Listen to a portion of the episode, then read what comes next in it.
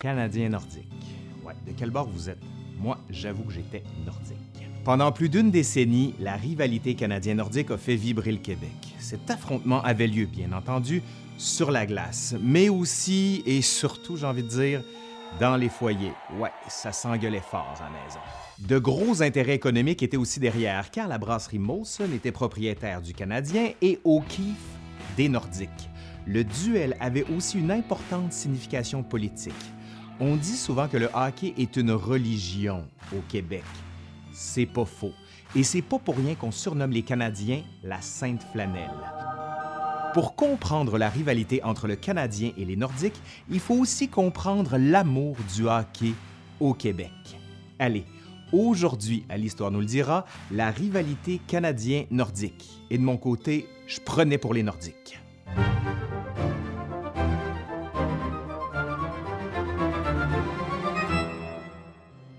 Le hockey a permis d'affirmer l'identité nationale dans l'imaginaire du peuple québécois.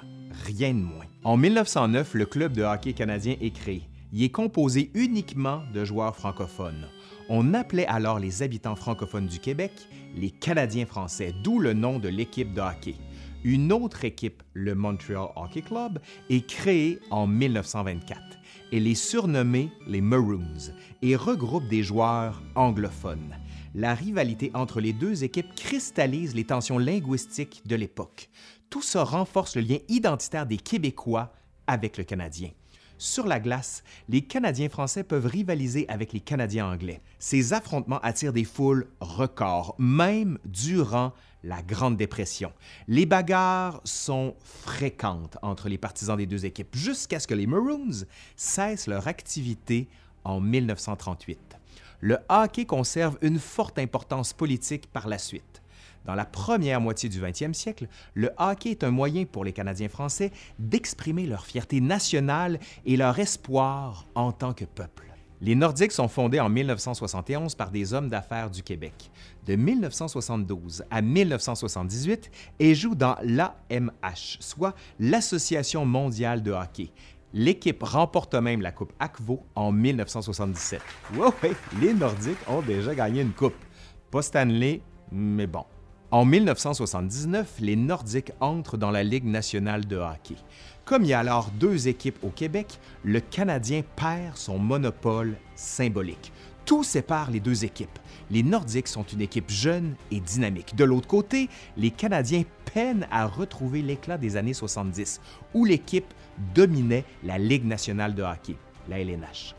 La direction des Nordiques est composée de Québécois, Marcel Aubu, qui est président, Maurice Filion, qui est le directeur général, tandis que Michel Bergeron est l'entraîneur-chef. L'équipe cherche à accueillir un maximum de joueurs francophones. Les joueurs étrangers, comme les frères Stasny, apprennent le français et l'uniforme reprend les couleurs du drapeau québécois.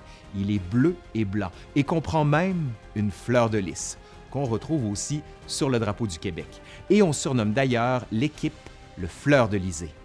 De l'autre côté, le Canadien est dirigé par des anglophones, Irving Grudman, qui est son directeur général, et Bob Berry, qui est son entraîneur. On surnomme l'équipe le tricolore, car les trois couleurs de l'équipe sont le bleu, blanc et rouge. C'est cependant le rouge qui domine l'uniforme durant les matchs à domicile. Les rouges contre les bleus. Ça, ça fait très fédéraliste contre souverainiste. Les Canadiens et les Nordiques sont deux camps irréconciliables, de la même manière que Trudeau père et René Lévesque.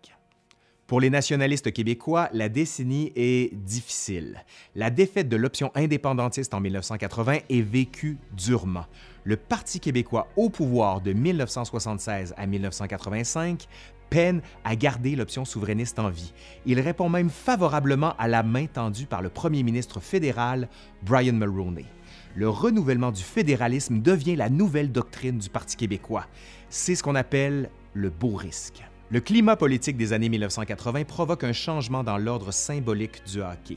Ce sport apparaît alors comme une valeur culturelle sûre. Il sert d'exutoire pour s'exprimer, mais plus encore pour se mobiliser. Le refus d'Éric Lindros de signer un contrat avec les Nordiques de Québec en juin 1991, bien qu'il ait été repêché par cette équipe, alimente les tensions politiques. Vous irez voir, j'ai fait une capsule complète sur le sujet avec le petit Olivier Niquet.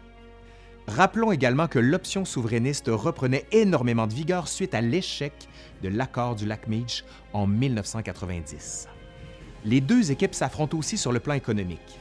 Les années 80 voient l'avènement du sport-spectacle. La modernisation de l'audiovisuel permet une diffusion sans précédent des matchs. En conséquence, l'argent provenant de la télévision, de la publicité et des droits de retransmission des matchs prennent une importance fulgurante. Ils deviennent bientôt les sources principales des profits des organisations sportives et de leurs propriétaires. La rivalité entre les Canadiens et les Nordiques devient aussi l'un des champs de bataille de ce qu'on a baptisé la guerre des houblons. Durant les décennies 1970 et 1980, les brasseries Labatt, O'Keeffe et Molson s'affrontent sur à peu près tous les fronts. La commandite sportive est l'un de ces enjeux. Molson jouit d'une grande présence médiatique quasi dominante sur le plan de la commandite sportive, étant propriétaire du Canadien. Cependant, la brasserie Carling O'Keeffe ne reste pas les bras croisés. Dès 1969, elle se lie à l'équipe de baseball des Expos de Montréal. Elle commandite les Nordiques dès leur début et achète l'équipe en août 1976. La brasserie O'Keeffe cherche à ébranler Molson en mettant fin au monopole du Canadien. Dès 1977, O'Keeffe tente de faire entrer les Nordiques dans la Ligue nationale. Ouais, la Ligue nationale de hockey, la LNH. Mais Molson met son veto. Pourquoi?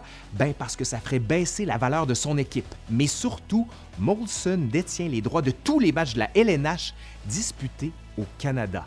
L'arrivée d'un nouveau joueur nuirait à son monopole. Ouais, serait plus un monopole.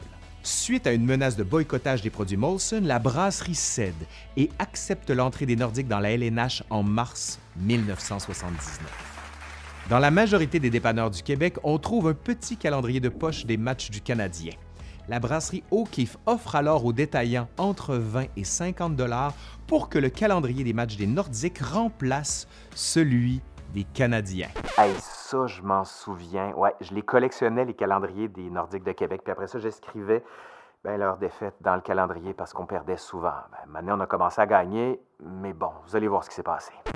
Boire de la Molson ou de la O'Keeffe montre son allégeance au tricolore ou aux fleurs de lysée. O'Keeffe a bien compris comment capitaliser l'aspect symbolique de la rivalité canadien-nordique. O'Keeffe veut vendre de la bière, mais aussi capitaliser sur les droits de retransmission. Les Nordiques sont tout d'abord exclus de la soirée du hockey à Radio-Canada le samedi, commandité bien sûr par Molson. Marcel Aubu signe des ententes avec TVA, l'autre grande chaîne de télévision francophone pour diffuser les matchs des Nordiques. Mais surtout, en 1983, Aubu obtient les droits des matchs de la LNH des 14 équipes américaines sur les chaînes câblées au Canada. C'est une nouvelle technologie et Molson ne l'a pas encore investi. Aubu signe une entente avec le réseau anglophone CTV. Tous les vendredis, c'est le hockey O'Keefe. O'Keefe a mis fin au monopole de Molson. Bien entendu, c'est surtout sur la glace que se développe la rivalité entre les Canadiens et les Nordiques. Cette rivalité est à son comble lorsque les deux équipes s'affrontent. Michel Bergeron raconte même que des joueurs des Nordiques vomissaient fréquemment avant ces matchs à cause de la pression. Les frères Stasny et les joueurs anglophones de l'équipe embarquent eux aussi dans cette rivalité. Ouais, parce que la rivalité, c'est toutes les équipes et tous les joueurs. Au départ, l'équipe de Québec est plus faible que celle de Montréal. Cependant, tout change en 1982. Les deux équipes s'affrontent une première fois durant les séries éliminatoires. Grâce à un but de Dale Hunter en prolongation, les Nordiques éliminent le Canadien.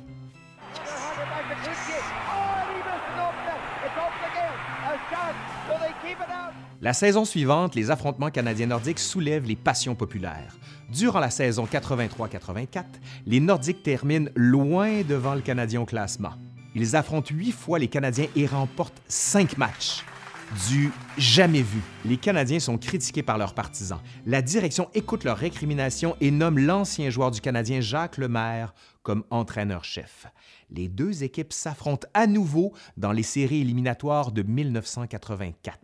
Le sixième match a donné lieu à la bataille du Vendredi Saint, le 20 avril 1984 au Forum de Montréal. Ouais, des images assez choquantes.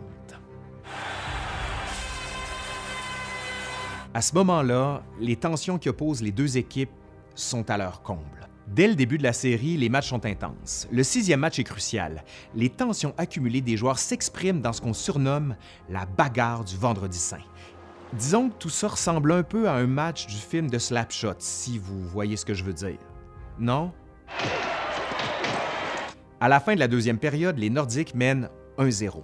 Les esprits s'animent lorsque l'attaquant du Fleur de Lysée, Dale Hunter, bouscule le gardien du tricolore, Steve Penney. Les deux bancs se vident et tous les joueurs en viennent au coup. Le combat dure une dizaine de minutes, puis Louis Slager, des Nordiques, assomme sournoisement Jean Hamel du Canadien. Le combat reprend, les choses se calment et c'est l'entracte. Le jeu reprend et les arbitres expulsent Peter Stachny, le meilleur joueur des Nordiques. La foule montréalaise explose de joie. Une deuxième mêlée générale éclate sur la patinoire durant plus d'une quarantaine de minutes. Nouvelles expulsions qui favorisent le Canadien et le tricolore compte deux buts. Il remporte le match et élimine les Nordiques de Québec.